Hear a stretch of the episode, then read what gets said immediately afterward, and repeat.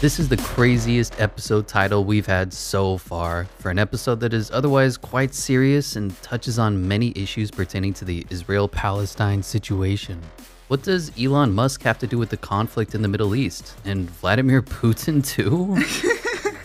the Putin bit is about an interesting nugget of news that I found. I mean, you know that Hamas has been supported by Russia financially with weapons and so on, right? And that the relationship between Russia and Hamas is, well, not new. Putin first invited Hamas leaders to Moscow in 2006, and Hamas delegations have been visiting Moscow ever since. Yes, Putin loves Hamas. They serve his geopolitical interests. Well, the Hamas October 7 attack on Israel coincided with Putin's birthday. hmm.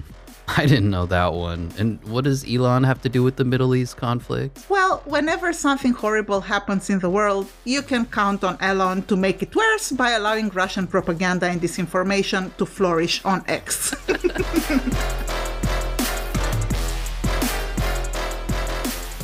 Hello, everyone. Welcome to this week's dubious episode. I'm Tyler. And I'm Sandra, and today we will talk about a number of very serious issues. We'll go through a short history of this decades long conflict, and how did it all start? Then we'll discuss about the geopolitical implications of the Gaza-Israel war, how it helps Putin and China, how Iran's support for Hamas can turn this whole thing into a proxy war between the world's biggest powers, I mean, if it already hasn't, to be honest, and how the US responded, how the United Nations reacted, the numbers of innocent victims on either side, and I think most importantly, what we need to retain from all of this. Innocents were killed on each side, and Palestinians in Gaza need urgent humanitarian aid, more aid. Hamas are a terrorist organization, but they do not represent the Palestinian people who have a right to exist, be safe, and raise their children. To quote Biden, because I feel like everybody agrees with this, Hamas does not stand for the Palestinians' rights to self determination.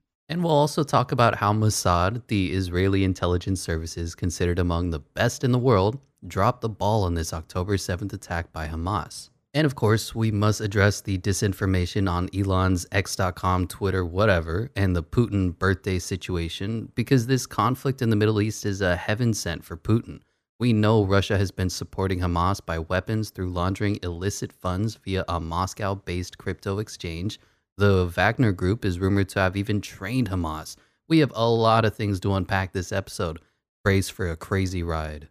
Yes, and look, I am very aware that putting these issues together, you know, the war, Elon, and Putin, is frankly kind of crazy. It sounds great, but that's how the last two weeks plus have been in terms of news and the vibe you get from online platforms. It's all crazy and tragic and just insane, basically. So we're just expressing that feeling. We mirror what's going on and how we feel in our episodes, and we try to give our listeners the best take on what's unfolding now.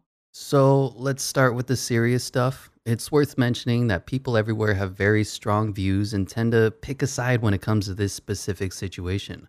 Some support Israel unequivocally, citing the terrors inflicted by Hamas. They also put Hamas and the Palestinian people in the same category because Palestinians in Gaza elected Hamas as the ruling party in 2006, but collective punishment is not justified. I'm sorry, it's just not. Yes, I agree. I mean, it's kind of a crazy analogy, but Look, America chose Trump too, but that doesn't mean that all Americans are right wing neo Nazi extremists like Trump's guys with tiki torches in Charlottesville. Remember the ones chanting, yeah, the ones chanting, Jews will not replace us. I mean, we picked Trump too. We, not we, but you know, America did. That doesn't mean we're all like that. Are you sure you didn't vote for Trump? A hundred million percent. exactly. I think that's a good way to look at the distinction between Hamas and the regular Palestinian people. And on the other side, we have those who are 100% supporting the Palestinian cause, even justifying the Hamas attacks. And these people are obviously wrong too. A hundred percent wrong. The situation is very nuanced. There's no black and white here. If you look at the history of the region and who did what and when, I think in the end, no side is right and things are very complex, layered, 50 shades of gray, and very volatile. Agreed, and it's been like this for decades. That being said, one side has been suffering exponentially bigger human loss of life than the other side, and Amnesty International is drawing attention to war crimes committed against Palestinians. So let's get into it. So, this latest war began by the October 7th sneak attack. It was a multi front attack, actually, from land, air, and sea, which on land included thousands of armed Hamas fighters breaching a border security fence and indiscriminately gunning down Israeli civilians and soldiers taken by surprise. We won't go into all the details of the air and sea attacks, but the point is this was a well planned attack, and there were victims from various countries killed and some taken hostage. There were young people at a music festival killed, for example. It was just a barbaric, and horrific attack. And as we said, October 7 is Putin's birthday. I don't think we should look too much into this or give it too much meaning. But look, Iran backs Hamas. Putin is friends with Iran, and this Middle East conflict benefits Putin. Just saying, it was a nice present for Putin. We'll talk about this a little bit later. That's true. But back to the Hamas attack. Somehow, frankly, I think this is one of the main questions nobody's really asking the media. Mossad didn't see this attack coming. Yes, it's very surprising that Mossad somehow, you know, Mossad being, some say, the best intelligence, you know, organization in the world. It's quite surprising that they dropped the ball so bad. And after the attack, Israel declared war on the Gaza Strip. At least 1,400 Israelis have been killed so far, while the Israeli military says 203 soldiers and civilians, including women and children, were taken to Gaza as hostages. More than 3,700 Palestinians in Gaza have been killed so far in air and artillery strikes carried out by the Israeli military in response. So, I mean, it's hard to quantify this in any way, but we gotta have some perspective. And it, it, just seems that almost three times more Palestinians died already, and it's so bad. The whole thing is horrible. Think about those Israeli families, like just being in their homes, right? Having a normal day, and then they just get murdered and slaughtered in their homes. And then you have the innocent Palestinians killed in raids and bombs. And uh, it's just insane. Yeah, and Israel currently has imposed a total blockade on the territory, denying it food, fuel, electricity, water, and other essentials. At this very moment, Israel has threatened to erase Hamas by total destruction of northern Gaza. The sheer decimation of human life could cost tens of thousands of lives. Yes, this is this is a conflict that is getting out of hand. I mean, it's it's been out of hand for a while now, but the point is as we record this, the latest news we've got is that about 28 trucks of aids and you know, food essential supplies, water have entered finally into Gaza through the Rafah crossing and Israel's uh, land invasion is imminent into Gaza. That's that's what we know right now. Right. And look, I think we need to touch on the origins of this conflict. Violence in this region has been ongoing pretty much uninterrupted since 1948, but it is essential we actually understand how it all devolved and how this region became so war ravaged. How did this conflict start? This episode is sponsored by BetterHelp. You know what I always say, right? You can't ignore your trauma and hope it disappears. The only way forward is to deal with it. Life keeps throwing curveballs at all of us fireballs, speedballs, too many balls. And when you're overwhelmed, you're not at your best and it affects your interactions with the people you care about. So, how do you deal with it all? Call your therapist like I do. Yes, you be friends, I'm a BetterHelp happy customer, been using their services since way before we even started this podcast. I can attest to the fact that Sandra is now, let's say, a much lovelier person to be around. oh, shut up. Also, my therapist will love hearing that. With BetterHelp, you can tap into a network of over 25,000 licensed and experienced therapists who can help you with a wide range of issues. If you're thinking of giving therapy a try, BetterHelp is a great option. It's convenient, it's affordable, it's flexible, and most importantly, it's entirely online.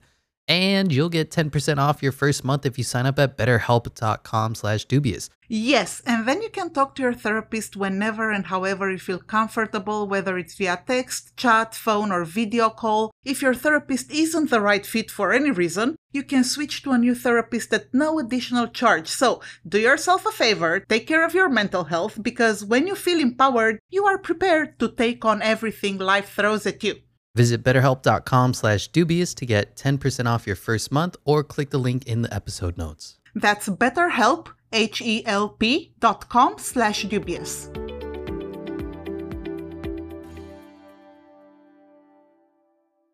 Well, you won't be surprised to find out that the whole affair started with the British, of course. I mean, I guess they were well intended, but frankly, looking at the results, does it matter? After the defeat of the Ottoman Empire in World War I, the Ottomans had ruled that part of the Middle East before that, right? Britain took control of the area known as Palestine. Before this, the land was inhabited by a Jewish minority and an Arab majority, as well as other, you know, smaller ethnic groups. And everyone was living in peace. Nobody had any issues issues. People got along. Things were fine. What you're saying is that this land was inhabited by Palestinians mostly, as in it was their land before 1948? Yes, I mean, it's not me saying that, it's history. Yes, this was Palestinian land. But yes, frankly, yes, it was Arab people, Palestinians, they lived there. And regardless, the small Jewish communities that existed and lived among Palestinians, they got along very well with the majority, right? There were no fights, no tension, there was no war. Everybody was doing okay. But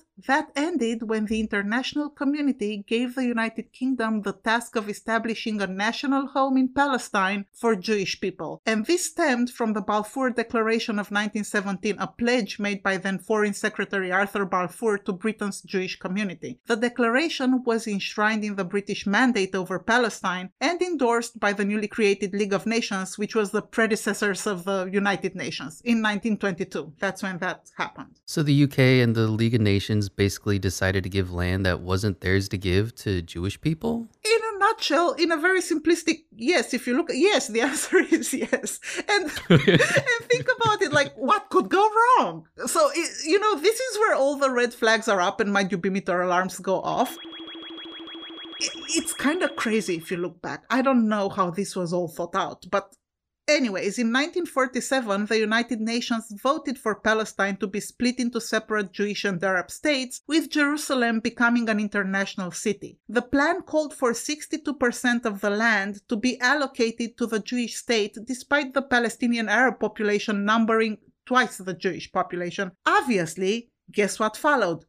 Tensions escalated. I mean, first off, it's the religious component of it all, asking Jewish people and Muslims to share Jerusalem, which has so much, you know, significance for each of these people. It's crazy. And then it's the territorial component because the Palestinians felt they've been robbed of their rightful land and right to self determination. So, a region that was okay and where everyone was getting along previously now was in turmoil. And as soon as the proverbial started hitting the fan, guess what the United Kingdom did? They pulled out? Yes, Britain withdrew in 1948 and Jewish leaders declared the creation of the State of Israel. It was intended to be a safe haven for Jews fleeing persecution, as well as a national homeland for Jewish people in general. And fighting between Jewish and Arab militias had been intensifying for months, and obviously, the day after Israel declared statehood, war broke out. And hundreds of thousands of Palestinians fled or were forced out of their homes in what they call Al Nakba, or the catastrophe. And by the time the fighting ended in a ceasefire the following year in 1949, Israel controlled most of the territory because there was never a peace agreement signed. There were more wars and fighting in the following decades. In the Six Day War in 1967, Israel occupied East Jerusalem and the West Bank, as well as most of the Syrian Golan Heights, Gaza, and the Egyptian Sinai Peninsula. They eventually gave back Egypt's Sinai to the Egyptians, though. Most Palestinian refugees and their descendants live in Gaza and the West Bank, as well as in neighboring Jordan, Syria, and Lebanon. There are generations of Palestinians living in those camps. Like you can find the grandfather, the children, and the uh, grandchildren all living born in those refugee camps. It's it's horrible. But neither they nor their descendants have been allowed by Israel to return to their homes. Israel's position is that the return of the Palestinians would overwhelm the country and threaten its existence as a Jewish state. And this is how this decade long conflict in the region started. There's so much more to the history of what followed, but frankly, we'd need 20 podcasts to go through it all to get to the recent events. Yeah, it's just a complex catastrophe, really, with no clear solution. Israel still occupies the West Bank and claims the whole of Jerusalem as its capital, while the Palestinians claim East Jerusalem as the capital of a hoped for future Palestinian state. The US is one of only a handful of countries to recognize the city as Israel's capital, and Trump moved our embassy from Tel Aviv to Jerusalem. In the past 50 years, Israel has built settlements in the West Bank and East Jerusalem where more than 700,000 Israelis now live. Yes, and look, settlements are illegal under international law, by the way. That's the position of the United Nations Security Council and the UK government, among others, although Israel disagrees, obviously. Now, these are the facts. They're irrefutable and historically accurate, and they led to what is happening today and to this destabilizing conflict in the region that no diplomats and no international organizations can you know seem to be able to solve. It's a gordian knot and the pandora's box at the same time. And the situation with gaza itself is so so complicated. And real fast about gaza. Gaza is a narrow strip of land sandwiched between israel and the mediterranean sea but with a short southern border with egypt. Just 41 kilometers long and 10 kilometers wide, it has more than 2 million inhabitants and is one of the most densely populated places on Earth.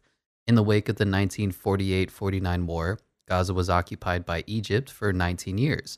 Israel then occupied Gaza in the 1967 war and stayed until 2005, during that time building Jewish settlements. Israel withdrew its troops and settlers in 2005, though it retained control over its airspace, shared border, and shoreline.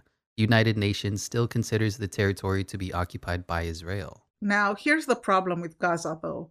Gaza is ruled by Hamas, an Islamist group which is committed to the destruction of Israel, basically, and is designated as a terrorist group by the UK and many other countries because they are a terrorist group, okay? And sadly, Hamas won the Palestinians' last elections in 2006, and the people of Gaza wanted Hamas to lead them. And since then, Hamas seized complete control over Gaza by ousting the rival Fatah movement of the West Bank based President Mahmoud Abbas. So basically, the people of Gaza have no other party now or any other political choice, right? They made that mistake, but now they have no way of going back. And I don't think Palestinians actually voted for Hamas because they love the violence. I think the desperation and frustration led them to this stupid, stupid decision, and now they can't fix it. Nevertheless, the consequences are devastating for them.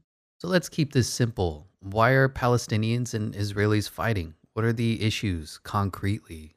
Well, there are several, and this is an oversimplified answer, but basically, it's what should happen to Palestinian refugees, right, living in all these camps? Whether Jewish settlements in the occupied West Bank should stay or be removed, whether the two sides should share Jerusalem, and probably the most important and trickiest of all, whether a Palestinian state should be creating alongside Israel the two state solution, which is, in my opinion, you know, the only solution. Right, and efforts have been made over time to try and fix things. Bill Clinton's secret talks and the Oslo Accords come to mind. A negotiated peace did seem possible at times. A series of talks in Norway became the Oslo peace process with the landmark ceremony on the White House lawn in 1993, presided over by President Clinton. In a historic moment, the Palestinians recognized the state of Israel, and Israel recognized its historical enemy, the Palestinian Liberation Organization, PLO, as the sole representative of the Palestinian people. A self governing Palestinian authority was set up. Yes, and things look promising, really. But of course, frankly, guess who messed this one up? Then opposition leader Benjamin Netanyahu, current Prime Minister of Israel, decided to call the Oslo Accords a mortal threat to Israel obviously this didn't go well. Furthermore, while Israel initially seemed amenable to a long term solution of cooperation, or at least, you know, tolerance, right? Let's get along at least. Instead of following through with that, they accelerated their project to settle Israelis in the occupied Palestinian territories. So they increased the illegal settlements on Palestinian land. Now, around this time is when Hamas was born. So this was the backdrop, right? Are we surprised? No, we are not. Are Hamas right to do what they did on October 7? no, they are terrorists, and under any circumstances and in no context can that be right. But is it surprising? No, not really. And even then, look in the context of the Oslo Accords, Hamas, because they are radicalized terrorists, sent suicide bombers to kill people in Israel and wreck the chances of a deal because they felt that the Israelis were not serious about the deal. And again, it all snowballed into a massive cluster. The atmosphere in Israel turned ugly, culminating in Israeli Prime Minister Yitzhak Rabin's assassination by a Jewish extremist on November 4, 1995. The murderer was an extremist combating the potential of peace between the Palestinians and the Israelis. In the 2000s, attempts were made to revive the peace process, including in 2003 when a roadmap was devised by world powers with the ultimate goal of a two state solution, but this was never implemented. Peace efforts finally stopped in 2014 when talks failed between the Israelis and Palestinians in Washington.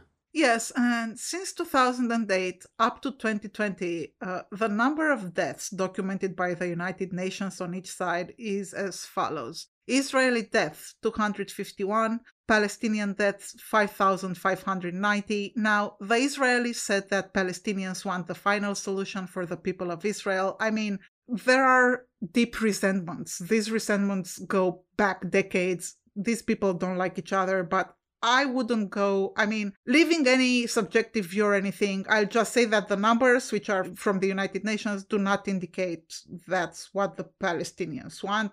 Some might even say it looks like it's the other way around. It's such a difficult topic to conceptualize. Jewish families to this day are still overcoming the horrors inflicted upon them by the Holocaust, and there's been a notable rise in neo Nazism and anti Semitism by the aggressive right wing extremists. Simultaneously, there are many left wing protests screaming anti Semitic slurs in response this very week.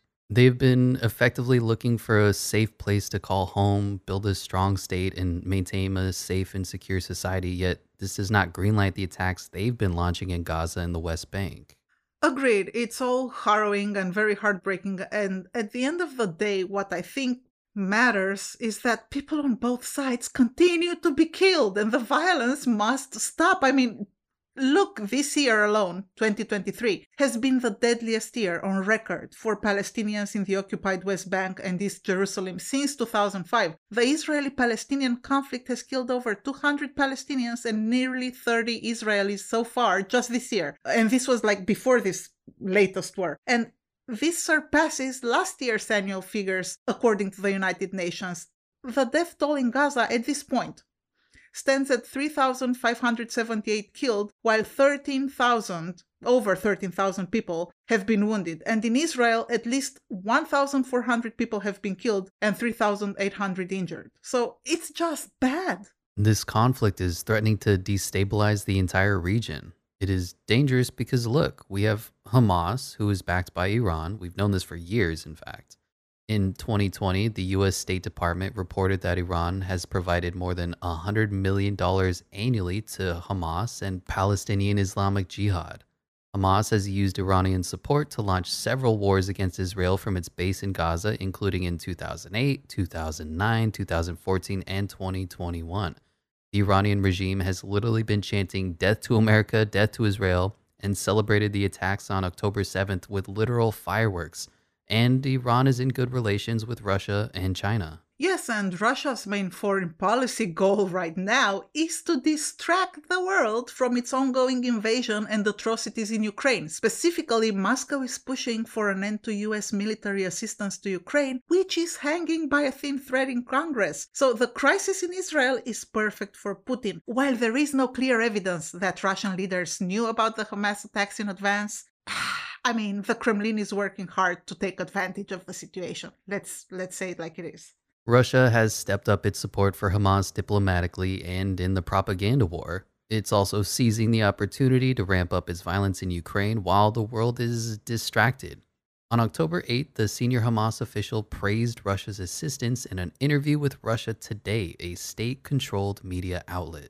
And China is not mad either, because look, we've been giving Israel billions every year since 1999, when the US government signed a memorandum of understanding through which it committed to providing Israel with at least 2.6 billion in military aid annually for the following 10 years. And then in 2009, the annual amount was raised to 3 billion, and in 2019, the amount was raised again, now standing at a minimum of uh, 3.8 billion dollars that US is committing to providing Israel each year. And on top of this, there are other types of support we offer, you know, like intelligence and so on. Those cost money too in the end. Plus, this just past week, Biden's security funding request to Congress included an extra 14 billion for Israel, 61 billion for Ukraine, and 2 billion for Taiwan. And just to make this clear, it is essential these funds are approved and that they are used for what they, they go they go where they're needed. Taiwan is the key to United States securing the future on all levels, economy, technology, everything. I won't get into it now because we need a separate episode for this, but it's all about AI and the microchip fabs in Taiwan, and we must keep Taiwan free from Chinese control.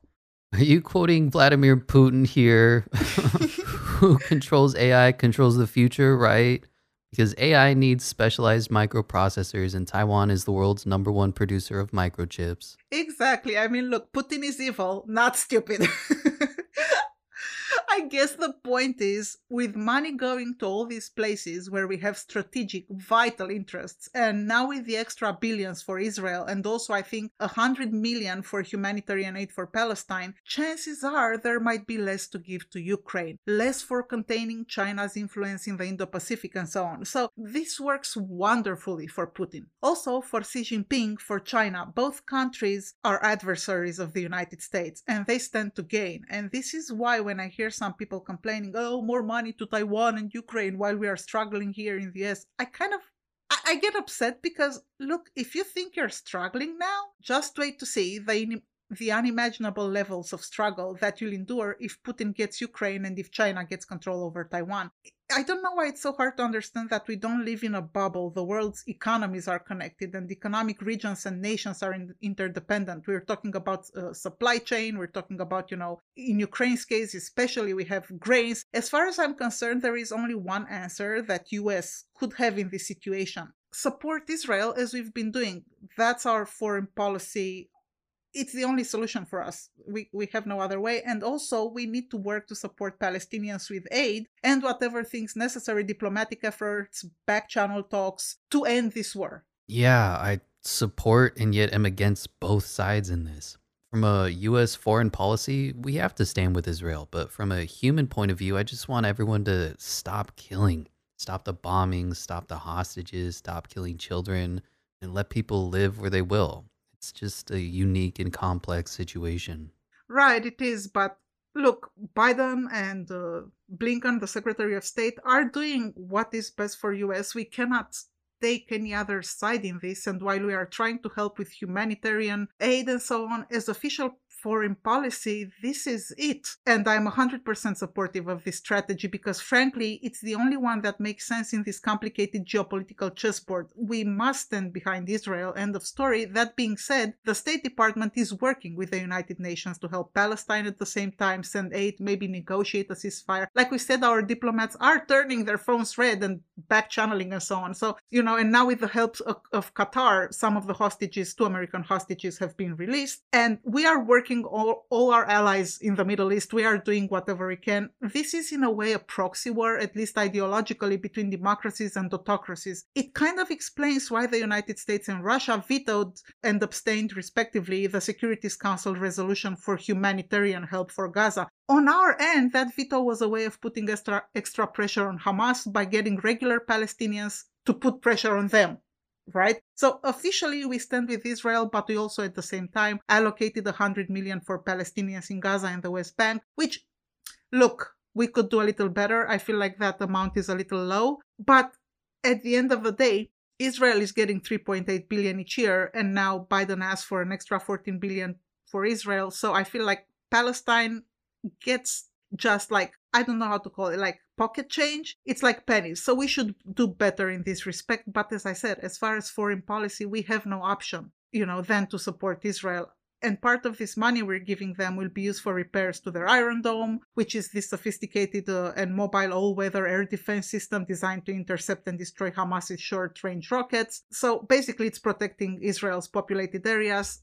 This is it for us. Like, we don't have a lot of wiggle room here. That's what I'm trying to say. Right. Plus, look, it's Hamas holding, at least the time of this recording, American hostages. While our stance is to value human life, we certainly do not stand with Hamas and hostage taking. I mean, of course not. We, I mean, that's implied. We shouldn't even have to actually say that. But wait, uh, I wanted to ask: Do we know if Russia is actually helping Hamas directly with weapons, for example? What do we know about that? Well, Russia's real level of actual military support to Hamas is hard to quantify, but there are several telltale signs. Baraka, the Hamas leader who gave that interview to Russia today, said that Hamas possessed Russian licenses to produce the Kalashnikov rifles and ammunition, and that these were the actual AKs its terrorists used in the assault on October 7th. Ukrainian officials have claimed that Russia's mercenary firm Wagner helped train the Hamas soldiers. Oh, I totally believe that. I mean, fits Wagner's modus operandi to a T. it does, and it seems that Hamas is laundering illicit funds through a Moscow based crypto exchange. Officially, these reports of direct Russian military support for Hamas remain unconfirmed by US officials, so. They're probably true. and the military collaboration between Russia and Iran and Ukraine also benefited Hamas. Iranian and Russian cooperation on armed drones has skyrocketed during the Ukraine war. Now, Hamas is using similar drones against Israeli targets in new ways. And on top of that, Moscow has turned its massive propaganda and foreign influence operation into a pro Hamas, anti Western disinformation machine. Even before the war, Russian media was pushing this idea that United States weapons for Ukraine have somehow ended up in the hands of terrorists plotting against Israel. And after the attack, there are all these pro Russia videos of murky origins circulating online. You should have said musky origins. yes, so all these shady videos flooded the online space accusing Ukraine I mean, this is crazy, accusing Ukraine of arming Hamas. And they were disguised as fake BBC reports. And by online space, I mostly mean Twitter X, right? So these videos initially popped on Russian social media, and obviously then they were everywhere on Twitter. X. Ah, I can't get used to saying X. And I stumbled across a few of them, and the first time I saw one, just for a second, I was like, wow I mean, uh, for a second, my brain because you see the layout, you see the design, you see the logo, the BBC logo, you see the even the text on the on the video was exactly like how BBC's uh, text is on this video. So it was very very confusing. And look, as we said, I mean, Elon Musk is doing nothing to moderate and protect users from such grave disinformation. He lets these posts gain traction and go viral. Disinformation on both sides was amplified by X. First, there was the unsubstantiated BS about decapitated babies, that Hamas decapitated newborns during their initial attack on October 7th, and this claim was supported by Israeli officials immediately, which led to an entire fiasco. The White House press secretary had to walk back President Biden's claims that he saw children beheaded by Hamas, saying his comments were based on news reports and claims of Israeli officials and it all got amplified on X. Then there was the situation with the deadly explosion at the Al Ahli Arab Hospital in Gaza. Initial reports online, especially X, claimed it was Israel who bombed the hospital on purpose, killing and injuring sick people, many children and women, and so on. As it turned out, Hamas fired the rockets at Israel. Videos analyzed by the Associated Press showed one veering off course, breaking up in the air before crashing to the ground. Seconds later, the video showed a large explosion in the same area. That was a self inflicted, unintentional tragedy. I mean, the situation got so bad on X in relation to the Hamas Israel war that the European Union sent a letter to Musk asking him to take action. The European Commission made like a formal, legally binding request for information from Elon Musk's X over its handling of hate speech, misinformation, and violent terrorist content related to the war. And the EU warned they'll take action against X in Europe, and we'll see what happens next. So far, I'm not seeing any changes on X or Twitter. Yes, X has been a cesspool for fake content, clips, old videos, propaganda, and bloody gory stuff without warning labels since Hamas attacked Israel. And it continues unabated. The Israeli ambassador to the United States also asked Elon Musk to take action, but frankly, Elon does not seem to give a yeah, he's unfazed. This is what he responded to the European Commission. Our policy is that everything is open source and transparent, an approach that I know the EU supports. Please list the violations that you allude to on X so that the public can see them. Merci beaucoup. I'll try to refrain and not go nuclear here, but that thank you very much in French, that merci beaucoup at the end, mocking them. I mean, what the hell? And look, dear Elon, Everything that exists on the internet, in printed books, papers, etc., is open source. Open source does not mean transparency. Open source means anyone can see that information, but it doesn't mean the information is real. You can't be transparent if the information is fake. You idiot. Oh my god. I mean, even his reply is disinformation, right? He's trying to kind of put this uh, equality sign between open source and transparency, implying that X is just telling things as they are. And that is simply wrong. Sandra, do you need a Zen moment? Yes, please give me the Zen jingle. There we go. Let's take a deep breath in and then exhale. Okay, I feel better. Let's move on. okay. on. Is there more about Elon here? Yes, I have a bit more about X. There's a very good article in Wired. It's entitled Elon Musk is posting his way through the Israel Hamas war. And the subtitle is X's Trust and Safety Team says it's working to remove false information related to the Israel Hamas war. Meanwhile, Elon Musk is sharing conspiracies and chatting with QAnon promoters. So I recommend this one to our listeners, but what I wanted to get to is data.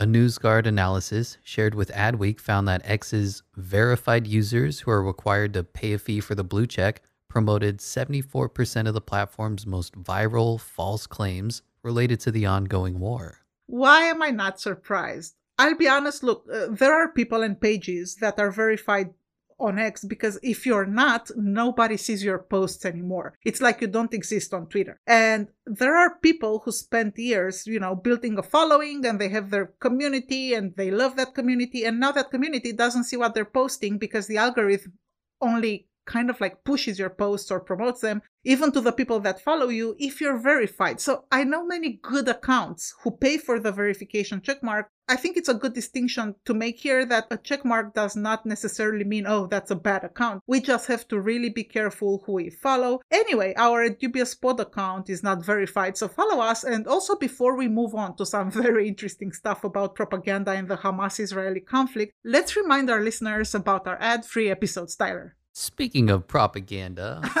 I don't think that's a good take on this, but but go on. We're not doing propaganda. We are actually not lying to anyone, and we're offering ad-free episodes. That's a good thing. Dear listeners, you can claim all our episodes ad-free if you become patrons. This is the simplest way you can support Dubious. Yes, Dubi friends. As you know, we are an independent podcast. We have no editors, sound designers, researchers, and so on. There's no team, so to speak. I mean, it is, but it's just me and Tyler. And we do our best every week to come up with interesting content and, you know, good stories in our free time on nights and weekends and sometimes even during work hours.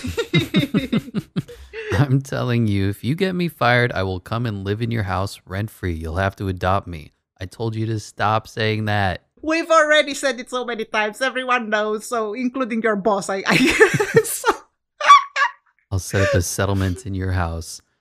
You're Okay. Dear listeners, if you want to support us, please become a patron on dubiouspod.com or by clicking the link in the episode notes right here in the app you're listening to us in. Right, that's it. Now, look, Russian officials and propaganda outlets have unanimously blamed the United States for the current violence in Israel, which is like rich, if you ask me, and pointed to Washington's attention on Ukraine to explain the United States government's supposed neglect of rising Middle East tensions. What Elon is doing with this uh, BS approach on Twitter of allowing disinformation to flourish plays exactly into Putin's plans. A report by the Institute for the Study of War, a Washington think tank, says these Kremlin narratives target Western audiences to drive a wedge in military support for Ukraine, seek to demoralize Ukrainian society by claiming Ukraine will lose international support, and intend to reassure Russian domestic audiences that the international society will ignore Ukraine's war effort. As we said, the relationship between Russia and Hamas is not new. Putin first invited Hamas leaders to Moscow in 2006, and Hamas delegations have been visiting Moscow ever since. Russia has never declared Hamas to be a terrorist organization and has long taken a pro Palestinian stance diplomatically. But in reality, Putin does not care about the Palestinian people. Let's just make that very clear. He just loves Hamas, not the Palestinians, because Hamas is a good instrument he can utilize in the Middle East, at the expense of the innocent Palestinian families who have been bombed and massacred in never ending strikes, and at the expense of the innocent Israelis killed by Hamas. Right, exactly. But with this new conflict, the recent trend of cordial, you know, almost business-like uh, relations between Russia and Israel is done. That's all over, right? Israel is not overtly helping Ukraine because, you know, it needed Russia's uh, acquiescence to strike targets inside Syria. Now, Russia is fully committed to helping Hamas and Iran, particularly in the diplomatic area. This is a quote by Putin. I think that many people will agree with me that this is a vivid example of the failure of United States policy in the Middle East. I strongly disagree. Our diplomats are the very best. Putin's focus of blame on the United States rather than the terrorists shows his hand, but I don't think he's trying to hide it anyway. His priority is not solving the crisis, but rather incorporating it into his greater war against the West. Agreed 100%. Like, it is vital to recognize that Russia, Iran, and Hamas are all working together against the United States, Europe, Ukraine, and Israel. Ukrainian President Volodymyr Zelensky said in a speech to NATO after the Gaza Israel war broke the only difference is that there is a terrorist organization that attacked Israel, and here is a terrorist state that attacked Ukraine. As for Biden's request for new emergency funding for both Israel and Ukraine, I'm telling you, Congress must approve both parts of the package and quickly, and the Taiwan and southern border one. If the United States abandons Ukraine by cutting off aid, Putin's strategy will have succeeded. That's all there is to it, really. Now, let's briefly discuss Mossad and their surprising failure to prevent or at least give their border soldiers a heads up on the October 7th Hamas attack. Even a 10 minute warning would have made a huge difference, I think. Actually, uh, the New York Times wrote that Israeli intelligence did issue a specific warning to border guards immediately before the attack, flagging a surge in activity, but those warnings went unheeded for unclear reasons. Mm, it could be because they get so many warnings every day, which they do simply because they're basically always at war, that they might have just ignored or minimalized the importance of this specific warning. Either way, Hamas pulled off a complex multi-front assault on October 7th, the kind of, you know, coordinated attack that takes months to plan and execute. Okay, this was no easy feat. Moreover, tens, if not hundreds, of Hamas militants were involved in the combination of, uh, you know, like air, land, sea, and rocket assault. And all of this to me suggests that the circle of knowledge right, was quite extensive. So it wasn't just, let's say, I don't know, five people at the top of Hamas who knew. You need hundreds of people to pull this off. So when a lot of people know a lot of information, there is a big chance that other people find out. Like it's it's it's hard to keep a secret between two people. Let's put it that way. Now imagine 500 people. And Tehran helped plan and fund this whole thing, according to the Wall Street Journal, with meetings taking place in Beirut, which means, again, the circle of knowledge contained at least three locations. And frankly, the situation appears to be a massive, massive intelligence failure for Mossad. But look, even the best may make mistakes, and it's going to take a thorough internal investigation, thorough talks with all the analysts who are tasked on these issues, a look at all source products they put out, and so on. But I think they'll figure it out and learn from it. In the meantime, there are some crazy conspiracy theories circulating online. None have any base in reality. We must make that clear. But the most prevalent conspiracy theory is that Mossad allowed this attack to happen so that they can have an excuse to just level Gaza and end Hamas. I do not entertain that idea at all. I mean, it would be insane. Nope, I do not buy that. There is no evidence, proof, or shred of proof that that's the case. So let's just get back to the serious stuff. Right. So, in the meantime, as we are recording this episode, the Israel Gaza conflict is ongoing. Only 20 trucks of humanitarian aid managed to pass through the Rafah crossing from Egypt. On a regular day, like before this war, 400 trucks would go through, and regular Palestinians are without water, food, and electricity, being killed and injured in strikes. Israel pounded the Gaza Strip with airstrikes, including in the south, where Palestinians were told to take refuge and that they'll be safe there. That's horrific. I think that was one of the instances declared as a, you know, war crime by Amnesty International. You can't bomb civilians like that after you tell them, like, okay, that's a safe location, go there. And the Israeli defense minister ordered ground troops to prepare to see Gaza from the inside. Though he didn't indicate when the ground assault would begin, but we're expecting that to unfold at any moment. Hamas is still keeping hostages, fighting, and causing more loss of human life, doing, well, what terrorists do. So, in a nutshell, the situation is horrendous. And while I'm hoping for this war to end soon, I'm not sure that will happen. There's a reason why this Middle East conflict has been ongoing for literally over 70 years. And I don't know if, when, and how it will end unless each party understands that, you know, a, a two state solution is probably the only solution that would even remotely get close to to working for each side. Now, before we wrap this up, I'd like to recommend two documentaries to our listeners A World Not Ours and Born in Gaza, both on Netflix. I watched them yesterday, and let me tell you, it was not wasted time. Well, this is it. That's all we've got. We are at Dubious Pod on all social media. Thank you for listening, and we'll see you next week. We love you Dubi friends, and don't forget, stay dubious.